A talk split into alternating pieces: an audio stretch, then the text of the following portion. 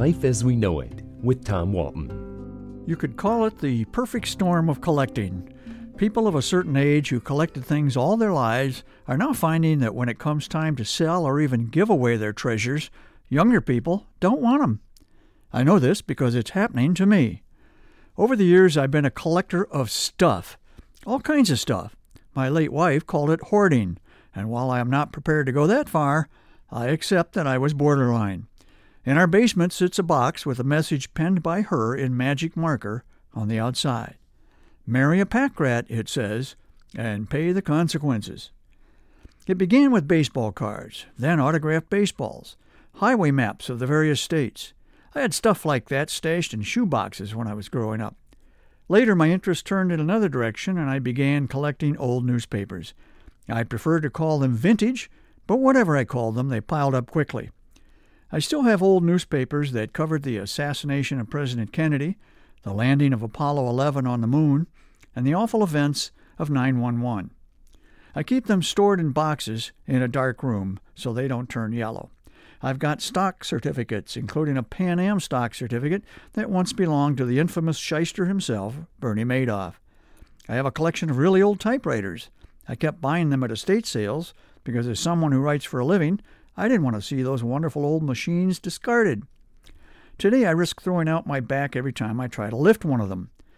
I have an old Underwood that must weigh 40 pounds.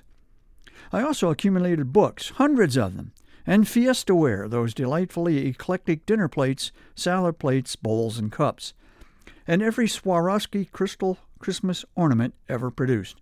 And well, I could go on, but you get the picture.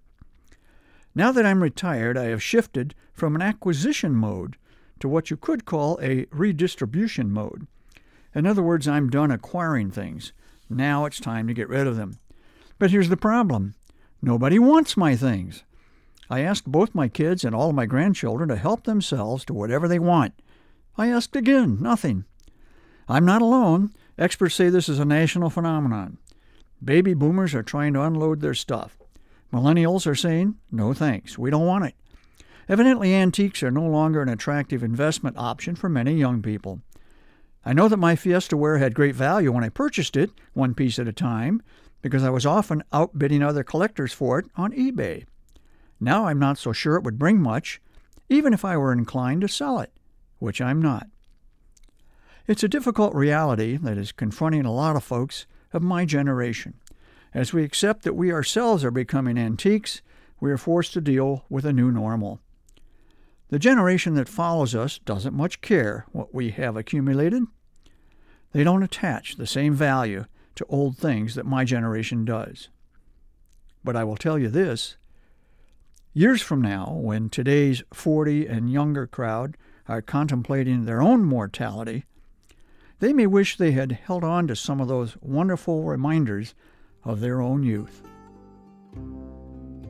Life as We Know It is written and hosted by Tom Walton and is a production of WGTE Public Media. Life as We Know It with Tom Walton can be heard on WGTE FM 91 every Monday afternoon during All Things Considered at 5:44 p.m. or hear past episodes at wgte.org/life.